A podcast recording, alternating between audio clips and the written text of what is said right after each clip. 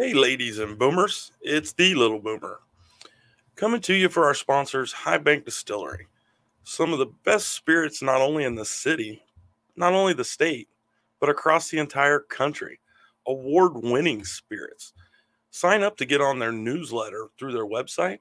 They'll send you notifications when new items are coming out so you can get them before everyone else. Two locations in Grandview across from the Grandview Yard or the new location up in New Albany, Gahanna. And if your thing's more going to a game, check out SeatGeek.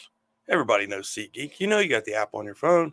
Use our code CBJA, CBJ, A as in artillery, and get you $20 off your first purchase. If you got two emails, get you $20 off your second purchase. If you create a third one, get you $20 off your third one. I'm not telling you to do that. Actually, I'm telling you not to do that. I am also telling you it works. Fully endorse it. Go ahead and make six emails. Exactly. Then, if you got some free time and you want to travel on over to Parlay Sporting Club and Kitchen, the new Parlay at 570 North High Street, just in the south end of the north, short north, or right around the corner from the Arena District, totally within walking distance of the arena. Check out over a hundred TVs and a fully stocked bar and kitchen for all your sporting needs, and live betting coming January 1st. So check out Parlay. Shut up and sit down.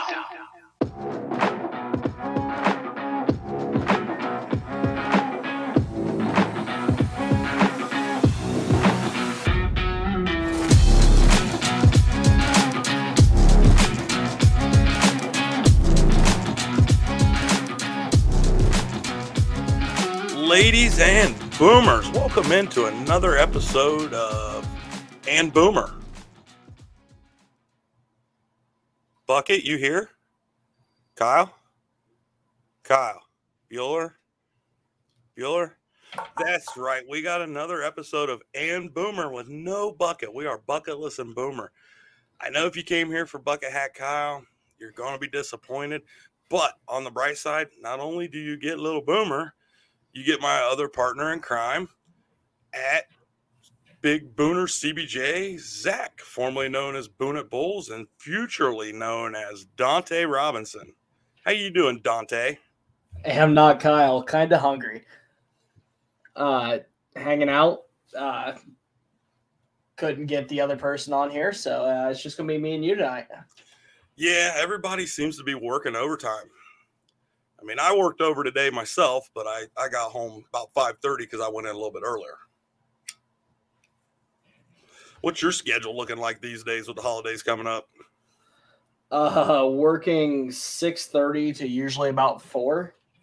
Uh, I get a week and a half off of work, but I'm still working for double time that entire time. So I like double time. Double time, some of my favorite time. So let's just uh let's just jump in here. Let's get the let's get the bad news out of the way early. Why don't we uh just get this little four game recap because there's been four games since the last time we were here. And uh we scored a total of four goals during those four games. oh fuck. What what what are you feeling? What are your feelings with these with the offensive production right now? Um, it's little to nothing at most. I mean, we had that six five game against the Kings, and it's all been downhill from there. Uh, oh, we, And we that's- shot that's our not load one game. Yeah, it's not an exaggeration. It was six five, and then it was zero, one, two, one. We didn't get shut out by Boston this time, though. No, no. I don't even remember how we got the second goal, to be honest with you. That's how long ago that one was with that 1 p.m. start. I hate weekend games at 1 p.m. I just absolutely despise them. So while we're talking about shutouts, you want to go ahead and get into this first game? Yeah, might as well do it. So let's jump into the first game, which would have been what, Tuesday? The Uh, yep. the Blue Jackets started their little three game road trip with a trip to see a old friend of ours, Sergei Bobrovsky. So we know how that one went. Zero four. Bob finally showed up to play his old team. Now, hats off to Bob. Bob had an actually really good game. I'm not gonna lie. He he played a really good game. I mean, we only put 22 shots on goal, but they were there were some high difficult ones, and he made some really good saves. I mean, he, he looked he almost looked like the old Bob. That five holes finally closed up for a change.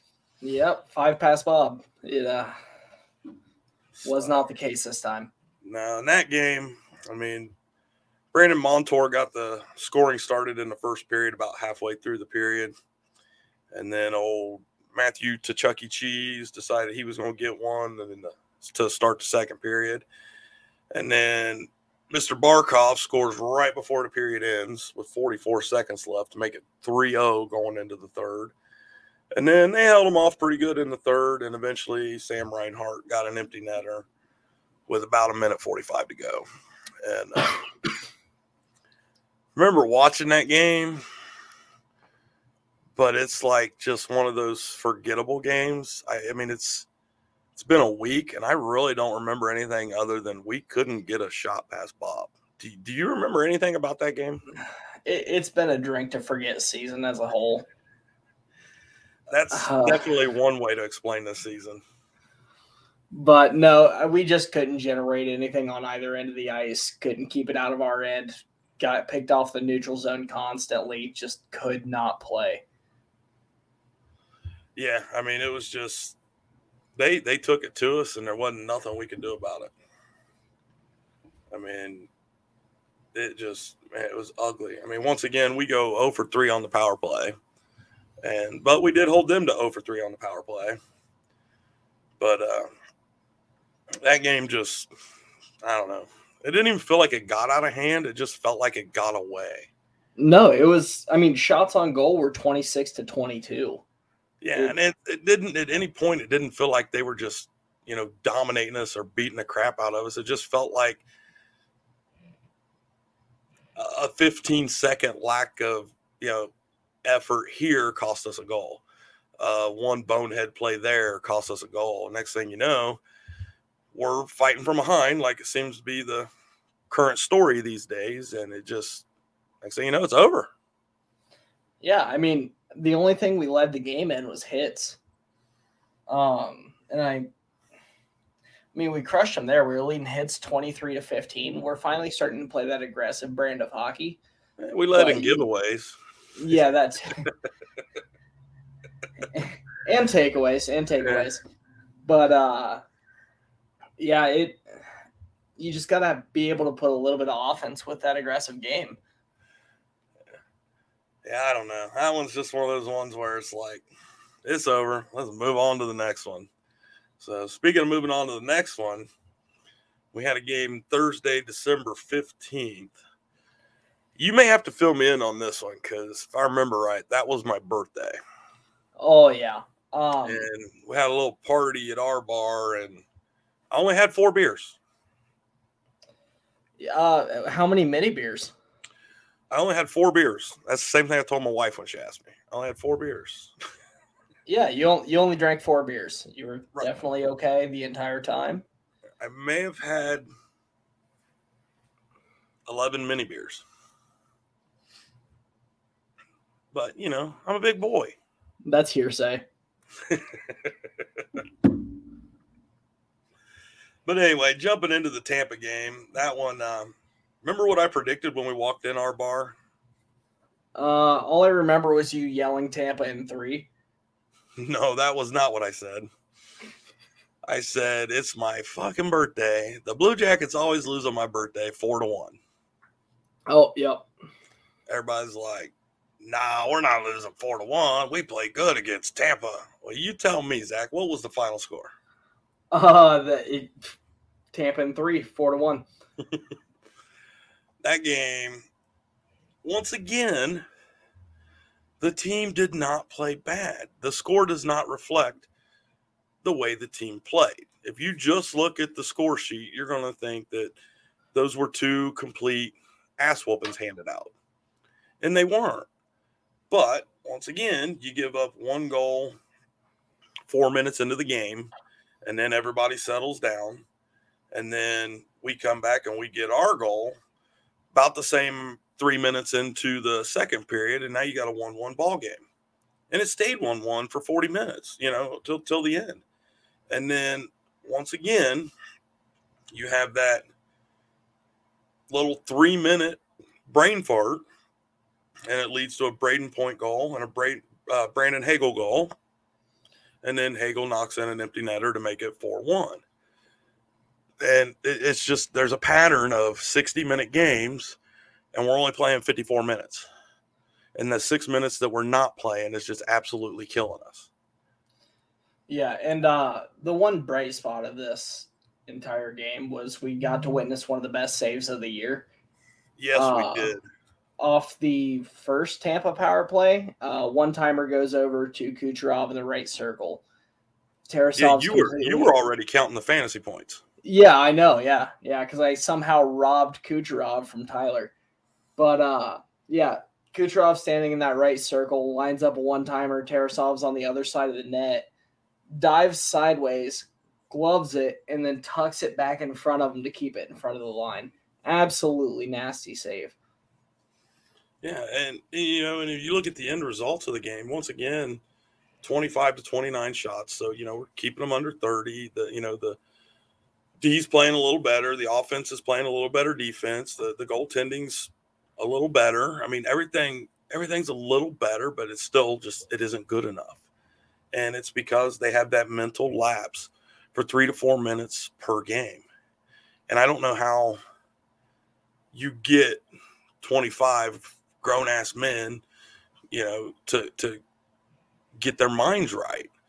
I mean, obviously you got to point the leadership group and the coaching, but it's a four to five, six minute section of every game that's costing us game after game after game.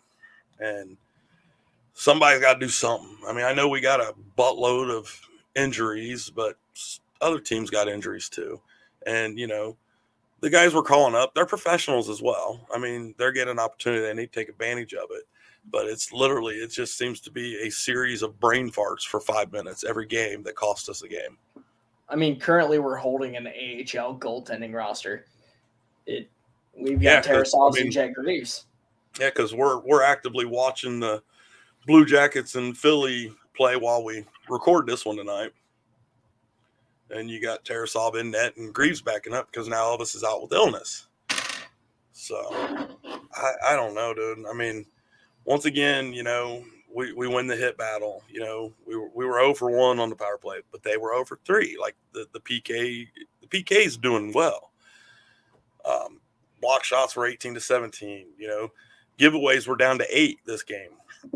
You know, but the problem was we had, you know, they had 19 takeaways.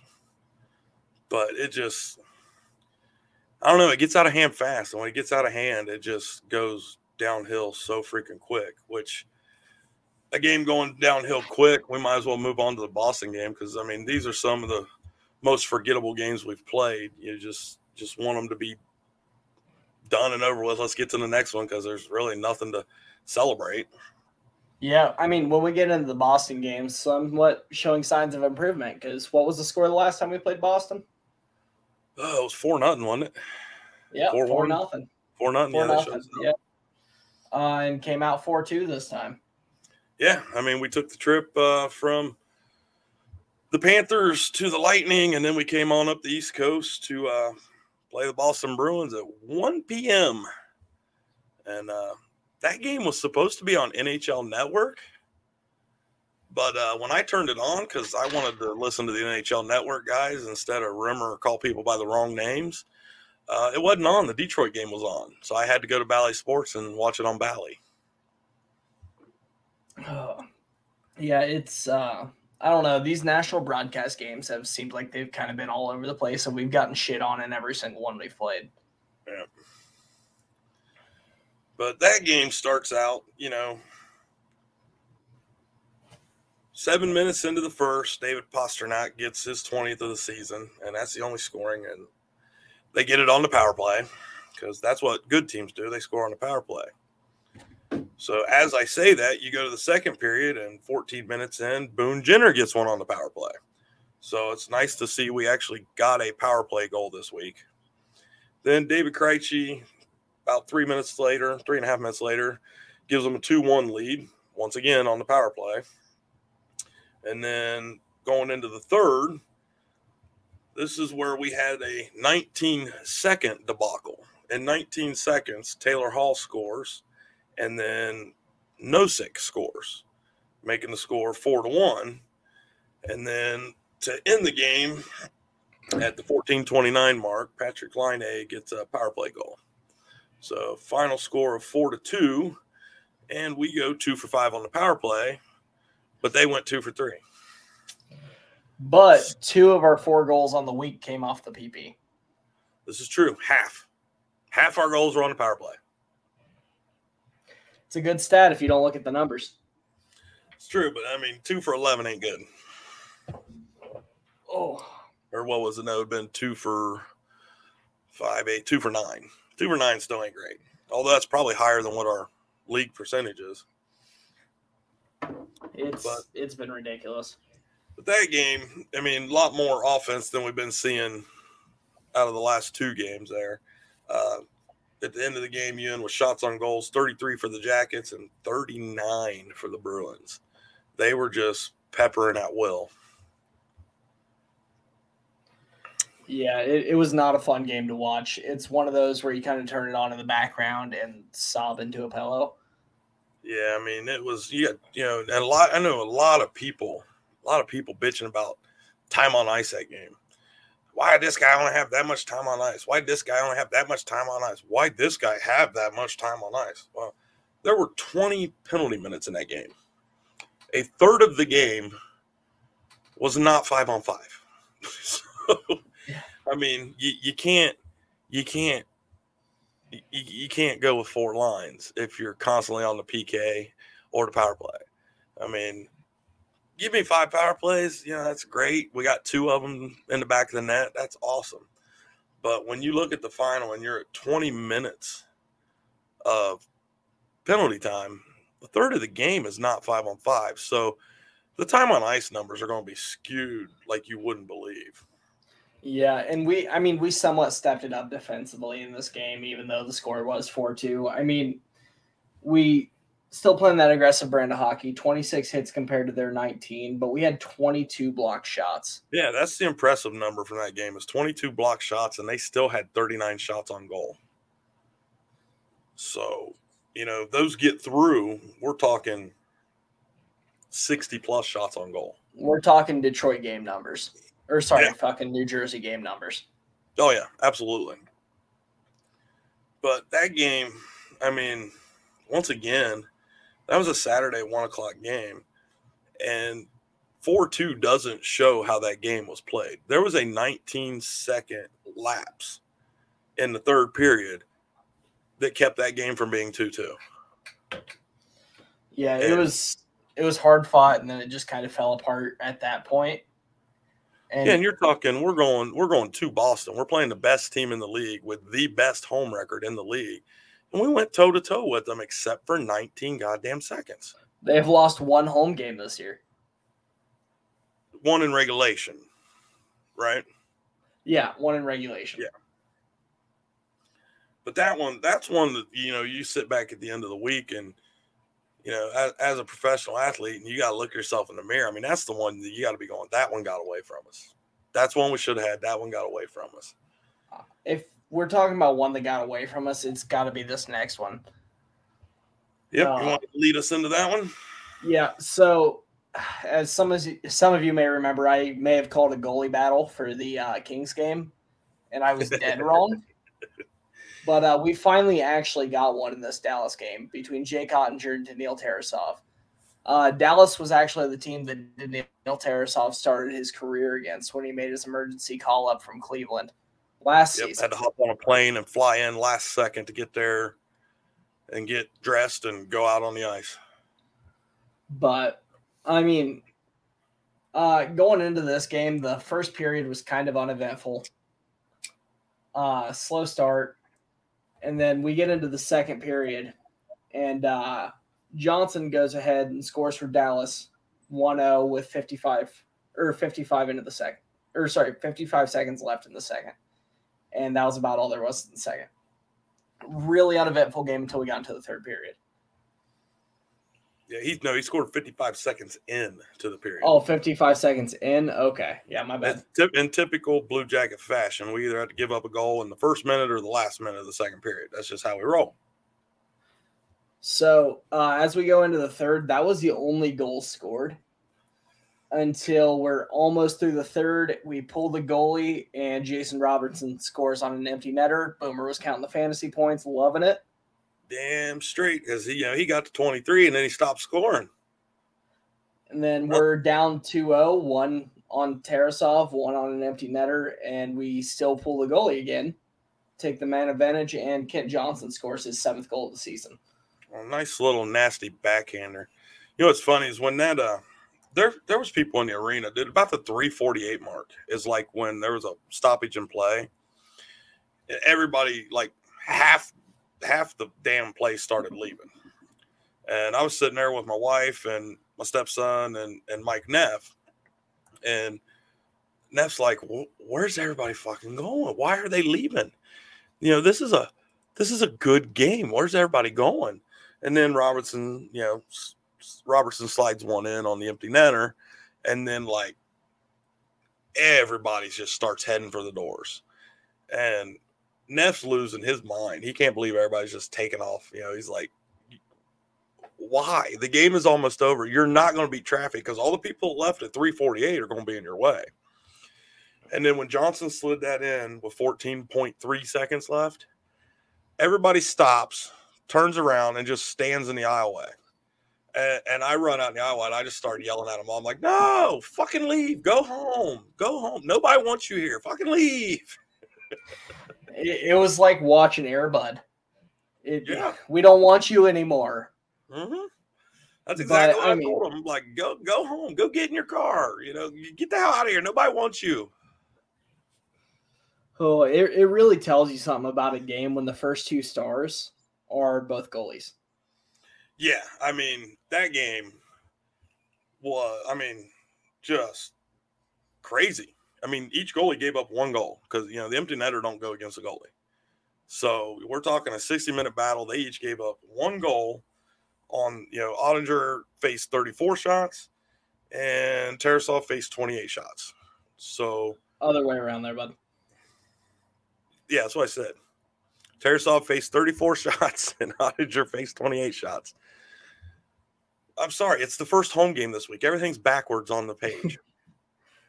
But- Um, you know, we're talking what 58, 62 shots on goal, and only two got in. They blocked 60 of 62 shots between the two of them. and this is a game that we go into. It's Tarasov's what second consecutive start or third? Second, he's making his Second. consecutive tonight due to Elvis being out with illness. Yep, and that raises the question, like before this, with T- Tarasov getting two in a row, is it an Elvis hidden injury? Did he have an illness earlier in the week, or is he starting to show that he cannot fill that role? Or is he in Brad Larsen's doghouse? yeah, I mean, Could he's had some sleeping in his post game inter- Yeah, he's had some post game interviews that were questionable at best. yeah. Um, and then uh, also coming from this game, this is the first one that we played without Boone Jenner and Cole Sillinger. Uh, Boone having to have surgery on a broken thumb, going to be out about a month. Which they Ah. said he played two games with the broken thumb. taking faceoffs and leading our team in faceoff percentage with a broken thumb. Thumbs are important. Um, and then Cole Sillinger out for about a week, upper body. They didn't disclose it, but early he in this a- game, He took a hit in that Boston game and didn't return. Yeah, since we uh, went ahead and tossed out two of our top six forwards before this game, we figured we'd go ahead and throw another one away at the beginning of the game. And Igor Chinakhov is Yep. now out indefinitely with an ankle injury. Yep, they got rolled up on. It did not look good. The replay looked worse than the live play. Yeah, it, it was ugly. Um, but we got an opportunity to see KJ uh, as our one C for that game because there really wasn't any other options. There were other options, but that's the one everybody was clamoring to see. Well, not everybody. I'd say 98% of the fan base is clamoring to see. Uh, I I take it you're in that two percent. I'm just going to say this. For all those people who keep saying, put him at 1C between Gaudreau and Laine, he had a 27.3% face-off percentage. That is not good enough, let alone on the first line. And I watched Jamie Benn just shove, shove him off puck after puck after puck. The kid has all the skill in the world. He has eyes in the back of his head. But until he puts some weight on and bulks up, he's not a center. And I don't care what the people say, he's not a center until he gets bigger. Because I know he's young. I know he's young. Put the boy in the fucking weight room, put some muscle on him. I mean, Jamie Benn was shoving him off pucks with one hand, not even trying. Jamie Benn's a big boy. I get it. But it looked like it looked like a Thanksgiving football game where the the, the drunk uncles reliving his high school days and just destroys the seven and eight year olds. That's what it looked like when he would bring the puck down the middle. So, you know, there's a reason he what didn't play very much center at Michigan, if any, the last couple of years he was there. When he went for Team Canada, he wasn't playing center. He doesn't have the size to be a center. And if you're going if you're going to win face-off percentages, six percent less than Josh Dunne, you have no business being on the first line. Yeah, I'm. I'm just gonna toss this out there. If you uh, watched any of Anaheim last year, they had Trevor Zegras playing center. Uh, very similar build to Kent Johnson as far as height and weight goes. They're both. You know what else they did with Tyler guys. Zegras last year? Trevor Zegras. For Trevor Zegras, you know what else they did with Zegras? What's they that? had him playing wing and they sent him down to the AHL to play center and then brought him back to be a center. Yeah, I, I, I mean, we've both agreed Kent Johnson would get broken in Cleveland. Right. He'll die in Cleveland. That Laval team that we watched play Sunday, they would have not. I mean, that the dude that scored the one goal or the two goals for Laval was older than me. He had to have been. Yeah, dude- they that were. dude was born with a beard. That was one of the most physical games I've ever watched. Well, Philly just scored 6-12 left in the first, so we're down one nothing. Woohoo! Sorry, quick update. I mean, I've already tweeted it out. I'm cheering for every other team that we play this year because I'm hoping we lose out for the draft lottery. I just I don't I I'm not I don't like to be a conspiracy theorist. I really don't. But dude, the NHL lottery and the NBA lottery, there's a lot of fishy shit going on there. Yeah, but I mean, if we finish the season at 22 points, Which is possible. yeah. Said if we lose out. But I just I don't know. I mean the whole the whole Kent Johnson thing. I mean it is what it is. Um the, the- I mean he's a young kid, you know. He's he's he ain't even old enough to drink yet, and he's already in the NHL. But at 165 pounds, you're not gonna play center. And you're definitely not gonna play first line center. And Yeah. I don't know if they need to send him to visit Brandon Dubinsky for some face-off lessons, or if Sean Kuraly needs to just take him off to the side an hour after practice. But you got to get better in the circle. I mean, overall as a team, it wasn't great. Kent Johnson was 27.3, Josh Dunne was 33%, Jack Roslovic was 33%, and Sean Kuraly was at 62.5, which was a lot of people were questioning why he was taking the final face off, you know, at the end of the game when we're trying to tie it up. I mean, you look at the numbers alone, that's why. That Yeah. that was the right call. It, it was at that point in time. Um, But Well, weight room, it- man, weight room and protein shakes. yeah, it's been an extremely depressing week of hockey, but I mean, at least we did do something fun this weekend. Yeah, I mean, it was kind of cool when you saw it come out online. Oh crap, they're finally going to put that line together from training camp. You know, and the good thing is, is you know, now we've all seen it, and when he's not getting shoved off the puck, he had a spinorama pass to Gaudreau that was just fucking phenomenal. But the the thing I noticed, I watched him a lot at the game because you know I knew we were going to be podding tonight, so I wanted to see it with my own eyes and you know make my own decisions. I mean, I don't get me wrong, we all know I haven't been on the Kent Johnson bandwagon from the get go. I think the kid's a great kid. I think he's a really good hockey player. Um, I think people's expectations are way too fucking high for this kid. And that's just part of this fan base is the expectations are unrealistic, including the guy who picked him to finish third this year because I'm a fucking idiot. But the expectations we've put on him, and then they're just, you know, the fan base wants him to force feed it. I love the fact that Brad Larsen didn't do exactly what the fan base wanted him to do from the get go, because that would have been the easy way out is just throw his ass up there and let it happen. And if it didn't work, he just blames everything on Kent Johnson. But no, he tried to do it the right way. And then we got to a point this week that we really didn't have another choice. So fuck it, let's try it. But I think the other biggest problem with that whole deal is, I mean, we've seen the last couple weeks is Patrik Laine and Johnny Gaudreau. They're both left wingers, and neither one of them's adapting to that right side. Because even when Johnny's playing right wing and he was doing all of his scoring, he's still coming down the left side on a breakaway when he does it. Yeah, it, it just didn't mesh well. Um, I, when, I'm when you've lost big- as many bodies as we can, I mean, we're basically a fucking mash unit at this point. Yeah, I don't know. I one thing I wish we would have seen was toss back that uh I wish we'd have had that Gaudreau, Boone, Nyquist line. And then toss together uh Laine, Roslovic, and then Johnson on that right side, kind of playing that Voracek role. Yeah. Yeah. I mean, the only problem with that is you do that as a second line. That's a very, very finesse line.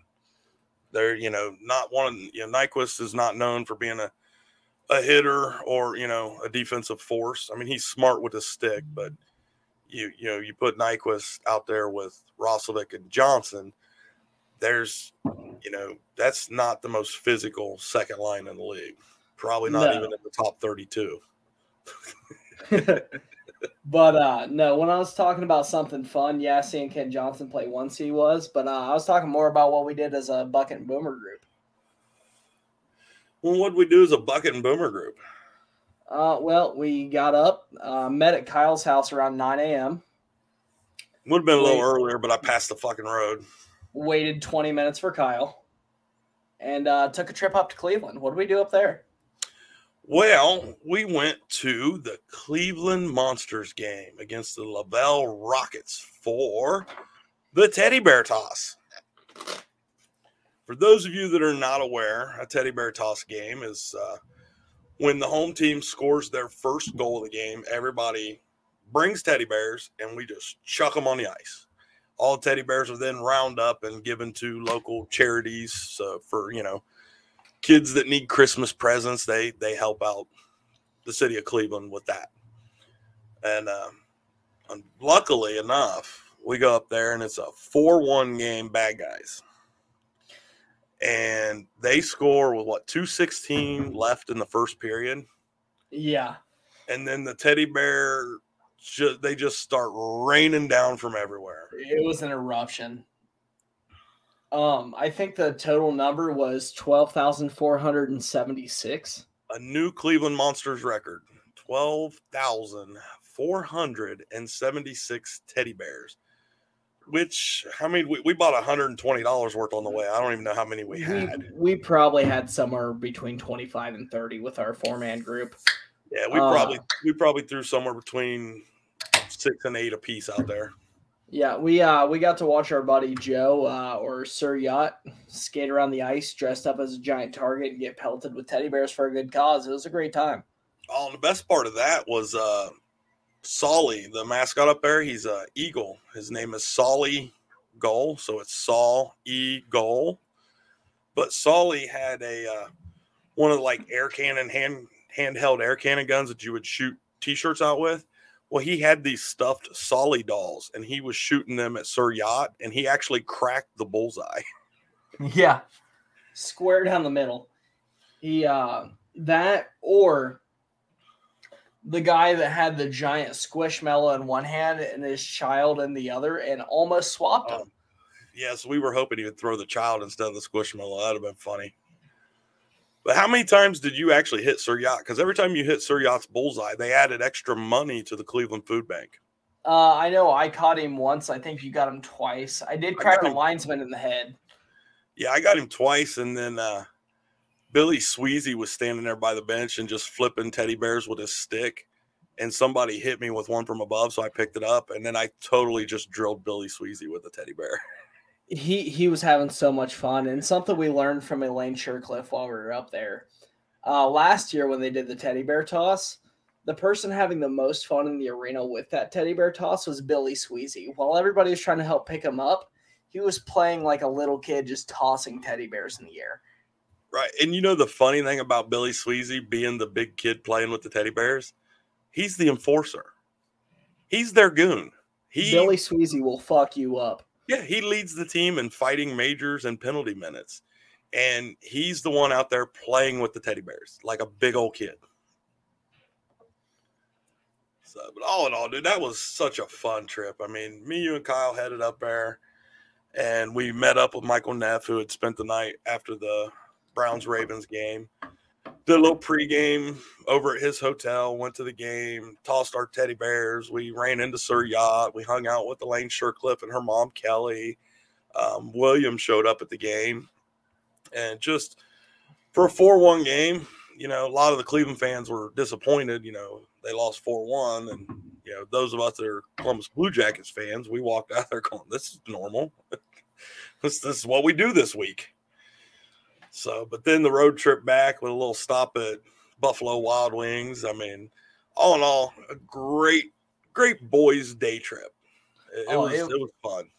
The people that we got to talk to up there between Sir Yacht, Elaine Shercliffe, uh, Oh, Dina don't forget, uh, Dina and Gary Whitmire were up there. She Yep. writes full press hockey, which me and Kyle hung out with them in uh, Traverse City while she was in the media pit with Kyle and Danny and Tyler. Me and Gary formed our own little friend group with Julie from Finland, and just we were the life of the party at Terrace at uh, Traverse City. Yeah, they were sitting the row directly in front of us, and then the row in front of them, JC and her dad were up there. Yep, the So- Snyders were up there. They had the whole family, all four of them. Uh, good representation from Blue Jackets fans as a whole showing up for the teddy bear toss.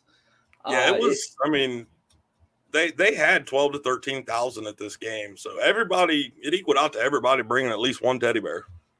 yeah, it. I mean, it was great. It's for a great cause, and we had an awesome time taking that trip up there.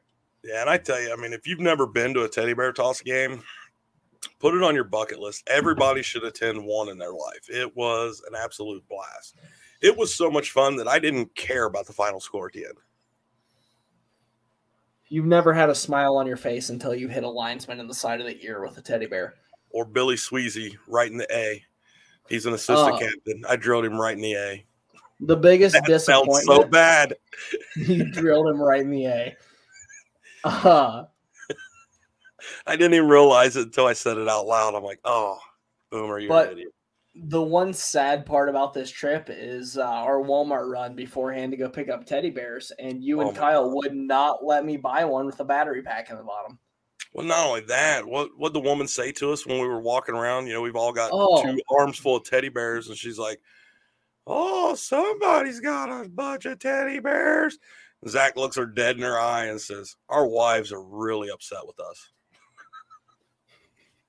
That or uh, you saying people thought we had a uh, candy van going around town.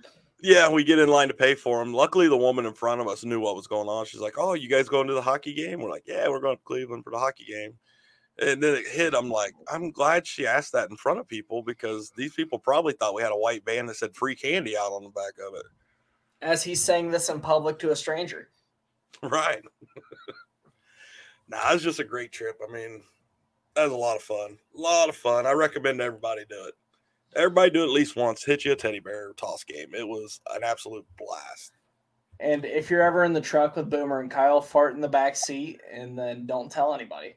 Oh, that was oh, that was dude. I I, I could taste that. I tasted it. It was it was ugh. Oh, I, I could have killed you, dude. I'm glad we're connected now. Yeah. Oh yeah. Yeah.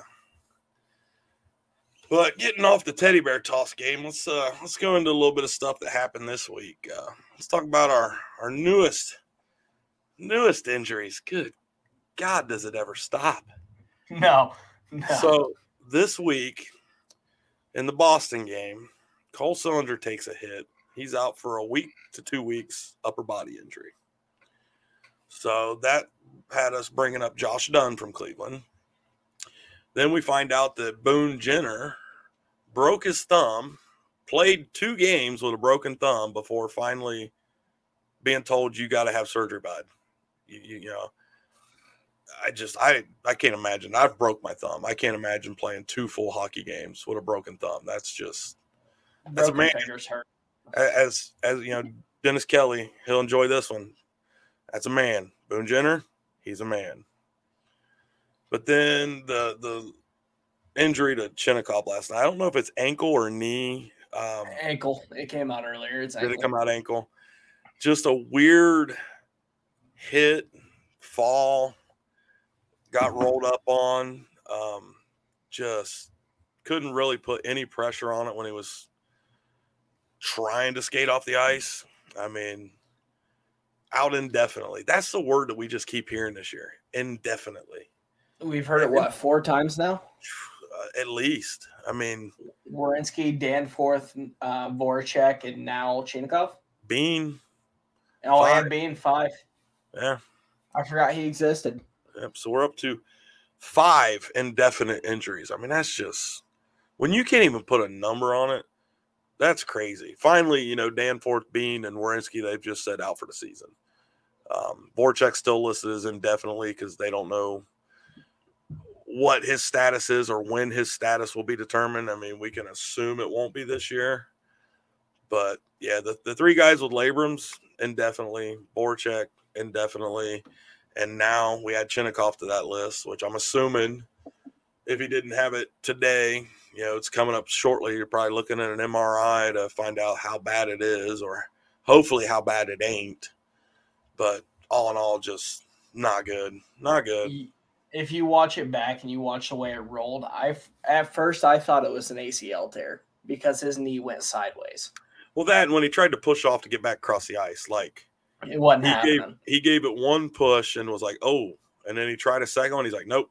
And then they like had to drag him across the ice the rest of the way. Does this mean Russians can't do it? Because I mean, Blankenburg went out and still No. scored on a uh, broken ankle. I don't know. Voracek, uh, or not Voracek, uh, Gavrikov got blasted in the face. Looks like he has vampire teeth now, and they said he had like 30 stitches in his mouth. He came back and finished the game. So, That that's because he's trying to fetch a contract from a new team. oh man. Speaking of, let's let's just go right there. Let's go into Gavrikov. What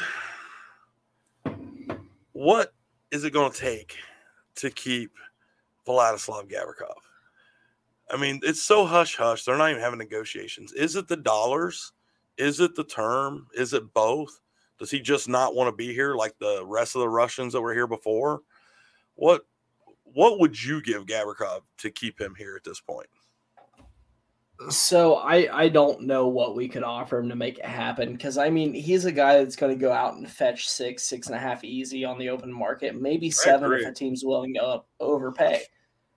And uh, I think he's kind of looking at that number and trying to gamble on himself here. Um, I mean, realistically, I think he gets moved at the deadline. We should get a first out of him easy. Dude, we got If a we- first out of Savard. There's no way we don't get a first out of Gavrikov. Yeah, but we've never seen Gavrikov block a shot with his asshole. No, but he just blocked one with his face.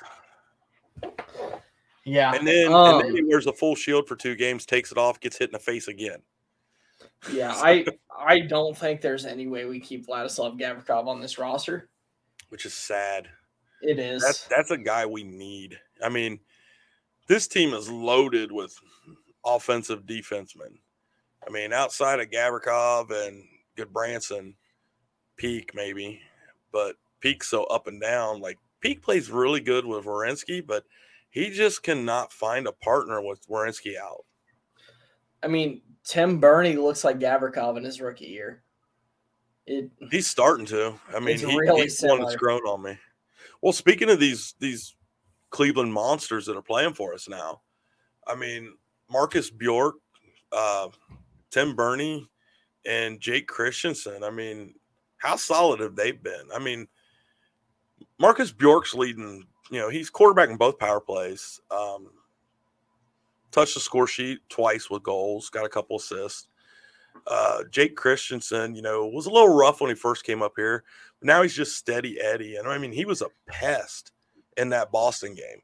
Uh, Brad Marchand, to find a groove. yeah, Brad Marchand went after him in that Boston game, and he spent the rest of the game just fucking hitting Marchand every time he come near him, to the point he was actually frustrating Marchand. And, And- then it got to the point, you know, that Christiansen had him so shook that he went after Gaudreau, which led to everybody and their brother going after Marchand the rest of the game, which is kind of why we had a 19 second lapse because everybody's worried about hitting the little rat.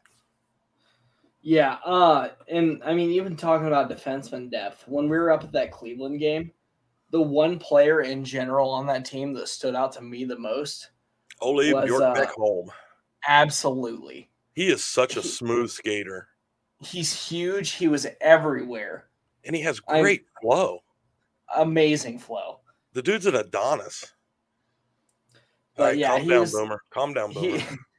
He, are you talking about like Lil Lil Boomer? Uh, um, Neither can confirm nor deny. But I mean, he is by far the most noticeable player on the ice that entire game. Yeah, And he's always in a way. He's got a great reach with that stick. I'm actually surprised that he wasn't one of them that got called up this year.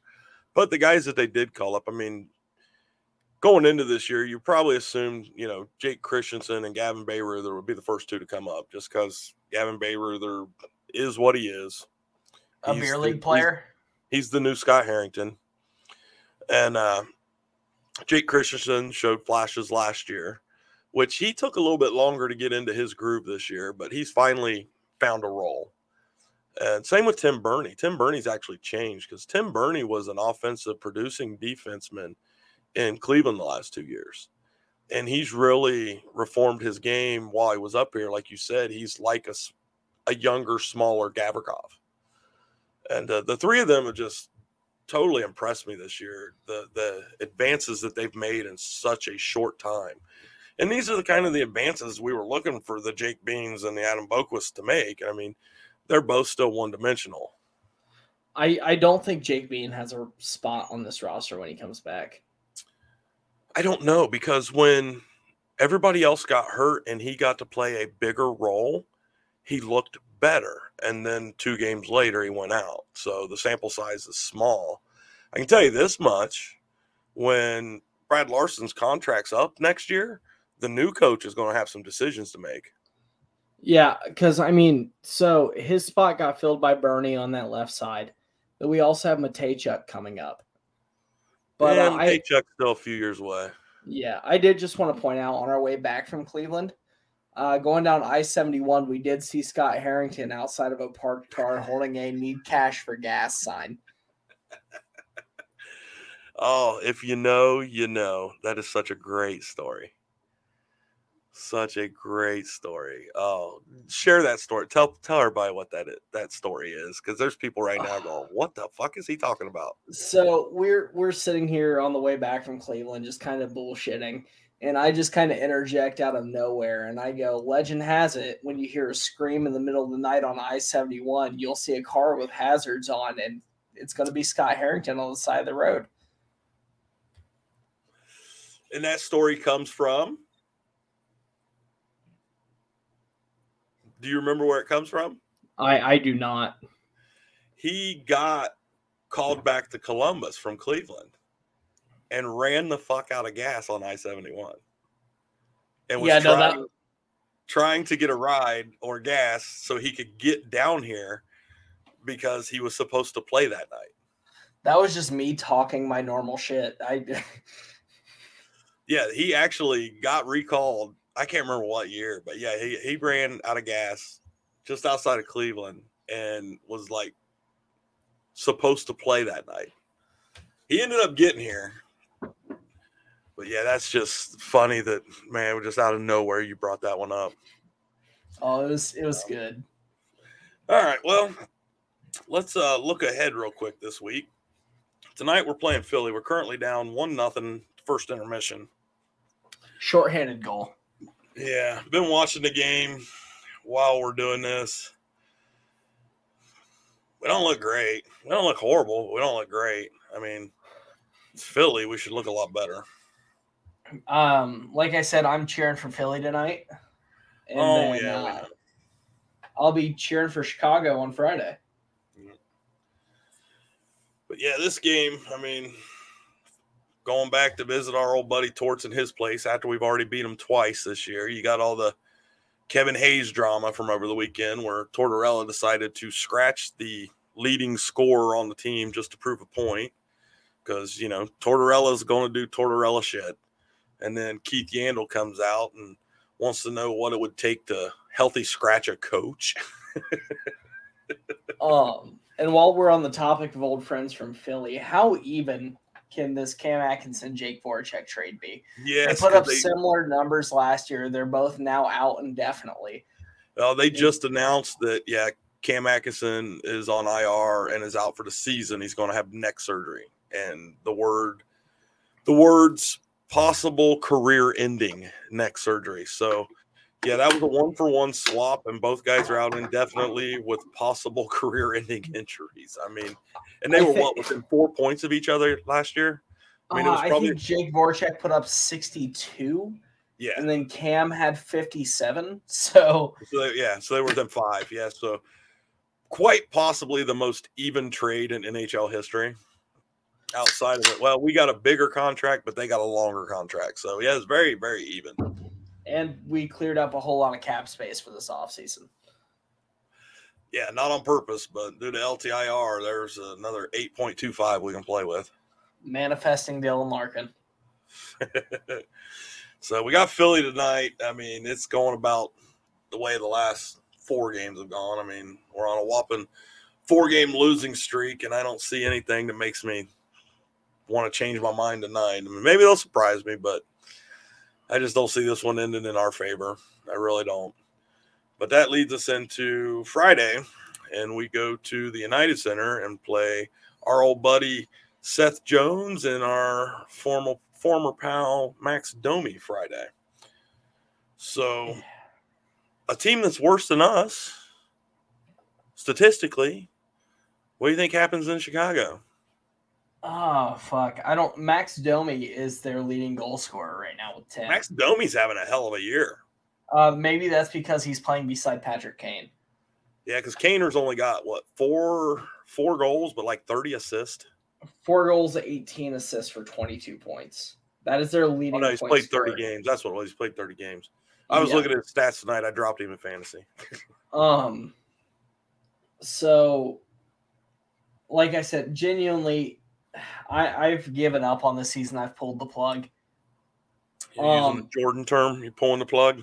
I'm pulling the plug. So for Philly, I'm gonna guess we're gonna lose this game three one. That sounds about uh, right. I think for Chicago, we're gonna either see Jet Greaves or Elvis. Well, we got a two day uh, break before we go, so you know we're we're seventy two hours away from the Chicago game. So We If could Elvis see healthy- four in a row, but yeah, if Elvis is healthy, they got to put him back out there. I mean, he's got to have some reps, even if even if this means Tarasov's the one and he's the two. You know, he hasn't played since what Florida. uh, he yeah. He hasn't played. It's been a week. Since he played. It's been a week since he played.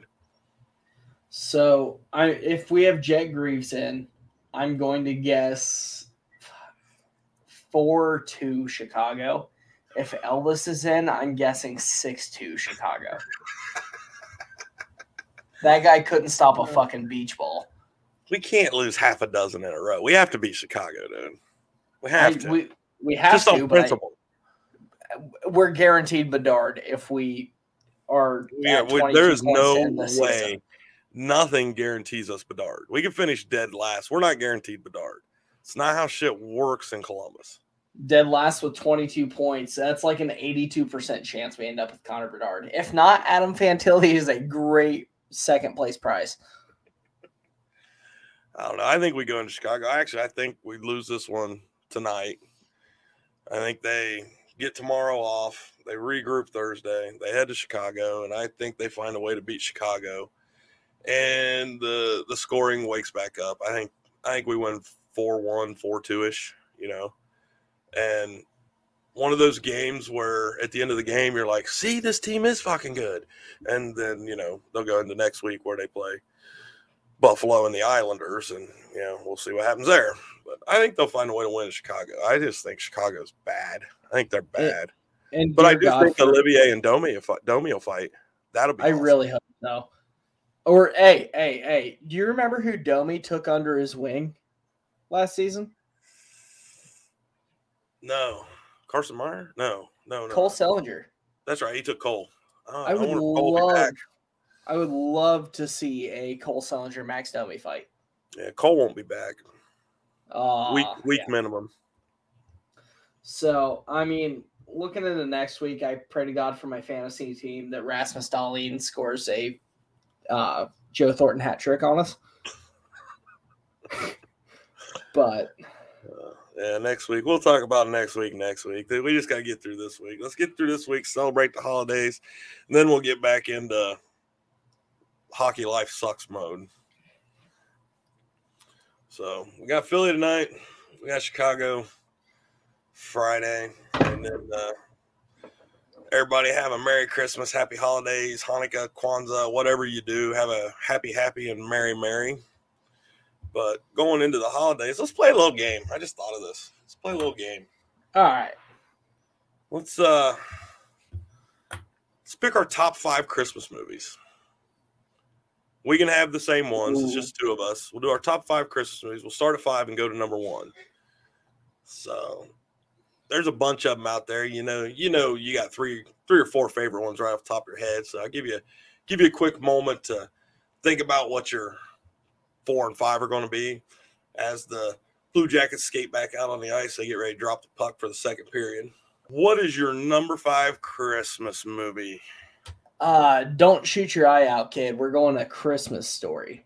Christmas Story, a classic, absolute classic. Filmed in Cleveland, Ohio. House is still there, currently for sale.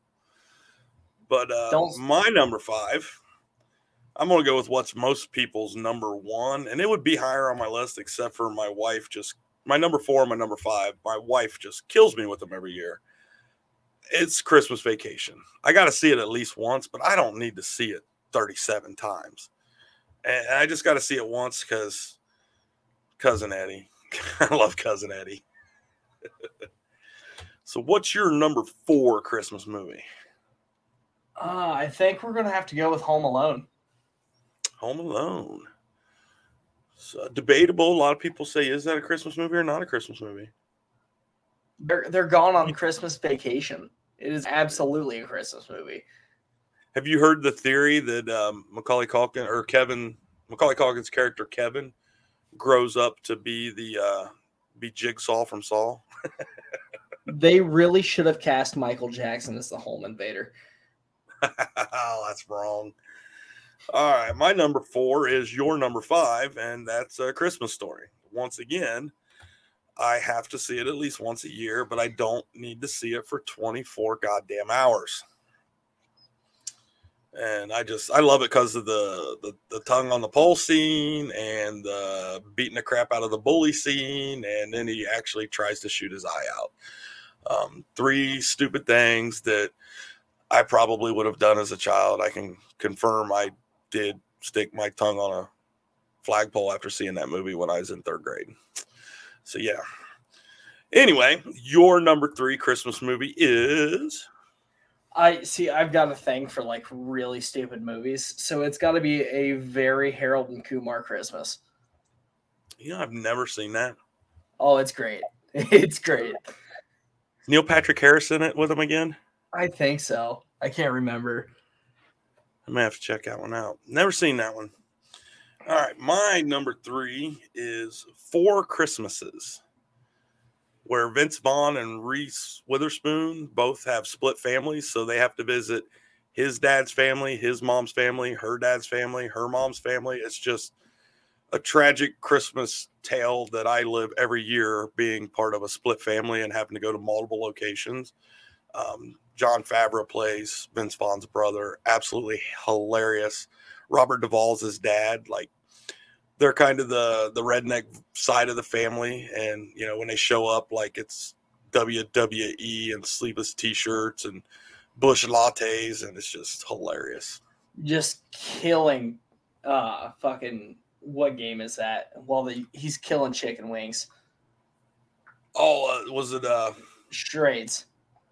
Yeah, or something like that. Yeah, the thing you won't let me wear to NASCAR mini skirt.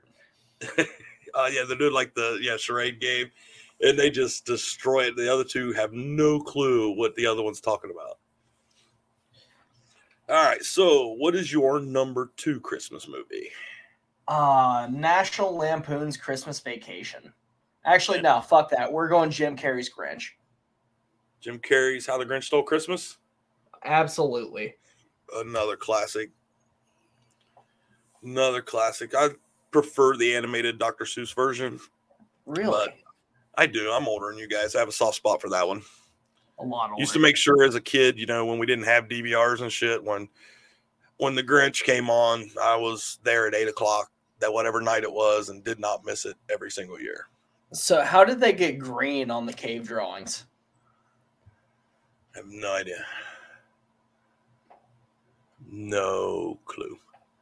Just figured when So- you and your dad were sitting there grilling up a T Rex leg, you know. Oh my god, I totally missed the joke. You're a dick. That's Sarah. She's the one that used to ride freaking dinosaurs. All right, my number two. Time to get controversial. Lethal Weapon. Ooh, Absolutely a Christmas movie. The movie starts with him chasing a bad guy through a Christmas tree lot. Uh, the girl jumps out of the building and commits suicide and kills herself to Jingle Bell Rock. When Riggs fights Jeremiah in the front yard, Christmas lights are on everybody's house. They destroy several Christmas trees. Absolutely a Christmas movie. all right. I, I'm gonna go around the same route for my number one then. What's your number uh, one? I, I know you're obviously going to go Die Hard, which is absolutely a Christmas movie. Uh, I'm going Friday after next. Leads Friday in after with the crackhead Santa. Little Run DMC, Christmas in Hollis playing in the background. Absolutely. So your number one is next Friday. Well, you already gave mine away. My number one is Die Hard, and I will die on this hill. I don't care who you are. Ho ho ho! Now I have a machine gun. Absolutely a Christmas movie. Happens at a Christmas party. Hundred percent Christmas movie. And me and my wife order Chinese food and watch Die Hard every Christmas Eve for 15 years since we've been together, we order Chinese food and watch Die Hard on Christmas Eve every year. I own Die Hard on VHS, DVD, and Blu-ray. And our group absolutely harassed this girl that was walking around the Cleveland Monsters arena holding a sign saying Die Hard is not a Christmas movie. She turns this corner and four people are sitting here going, fuck you. It, She absolutely had to have lost a bet. I believe Kirill Marchenko just tied the game up at ones. like No, you uh, said, maybe it 3 was 1 Jake Philly. Maybe it was Jake Christian. I don't think Marchenko touched it. I think he missed it. It just bounced off the defender. 3 1 Philly. Calling it. Either Marchenko or Christiansen got it. We'll wait and see who they announce it with, but it's 1 1 now. So that's something. So uh, while we're wrapping up on the Christmas movies, pun intended. um. So I mean, we're we're obviously going to take a week off for Christmas. Don't know if we'll record on Monday. Right. And then we have a game on that Tuesday. So I'm going to try and do something on Monday if I can get one of the crew at least. I- I got to work, so I should be good after. okay. I'm off all day Monday, so it don't matter when. But I would like to try to get something out, just kind of keep those one a week coming out. So there's a little. little bit of a pattern there, but uh, they did officially give that goal to Kirill Marchenko. They say he tipped in a Jake Christiansen slapper from the blue line. So he now has three points, and all three of them are goals. Let's see if that is correct. He does have three goals, and he has zero assists. What a selfish player. yeah, three goals in eight games. He needs another point if he wants to catch Bemstrom. Yeah. Yep. Uh, I mean, Oh, Bemstrom wow. had four, or, or Bemstrom had four in seven games. Someone just attempted a nice wraparound. Look like who was that? Liam Foudy had a beautiful wraparound attempt that Carter Hart barely got in front of. He's trying to show you why he shouldn't be cut, and we all disagree. Y- You know, uh, that's one last thing we'll talk about before we get off here. Uh, I've heard a lot of that across social media and other podcasts this week. They're not using Liam Foudy. Why aren't they lose, using Liam Foudy? Why is he just sitting there? Why aren't they giving him a chance? Why are they playing other people when they call him up? I mean, have we not seen enough of Liam Foudy to just realize maybe he just don't have it? He he's played what close he, like five playoff games total, maybe forty games, and Got one I- goal I- in that playoff game and has zero goals as an actual regular season game. yeah, he's I don't know. I I think we can get maybe a fourth or fifth rounder out of him because he's a previous first round pick. People are going to be high on his potential, but I I don't think he's going to stay in this league. I mean, the, the kid's played a total of 42 games. He has eight assists. I mean, Yeah, that's not great. Not at all. it's not great. And you can blame it on coaching and holy crap, we just took the lead. Oh shit, my prediction was wrong. Uh, three two Philly. 3 2 Philly. Dude, the boys are buzzing now. Looks like KJ just got another one. Absolutely, KJ for Calder. He must have tuned into uh, the live during the intermission. I was like, fuck, little boomer. Is he's still playing center in this game, right? Uh, let me see who he's out there with. To be honest with you, I'm not sure because he was on a breakaway there. Who's he out there with? Yeah, he's still between Gaudreau and Laine. He's still playing on that top line. I'll, I'll tell you what. Trevor Trevor Zegras is about the same build, produced decent as a center. I just don't think he should be our first line center right now. Um, I think you toss him on the second or third line, let him get confident not place, playing against those top lines. His faceoff percentage isn't going to be good, but let him get confident. On that, and with some face-off work at practice with the right guys, you know, take advantage of the opportunities you get. Maybe it does get better, but I mean, while I was talking about Zegras, uh, during the Sandbaggers last year, they mentioned that he was betting hundred dollars on every faceoff he took. Well, right now, he's at, right now he's at forty percent this game. And by the way, just a quick update. I just got a text message from Mike Neff that says, "Fuck your Kent Johnson vibes, Boomer." Uh, oh fuck! Fuck your Sonny Milano vibes. This is Kent Johnson vibes. Oh, okay, okay. I don't know. I still don't think he's a center. Not yet. Needs fucking twenty five pounds.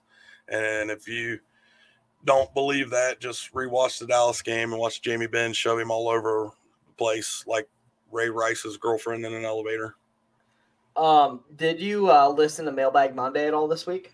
I did. And it's funny because Liam Foudy, me and Bob McGilligan explain Liam Foudy and Emil Bemstrom exactly the same way. They're the baseball Yeah. equivalent of 4A players. They're too good for Cleveland and not good enough for Columbus. And that is a dead on description. I agree 100% with Bobby Mack.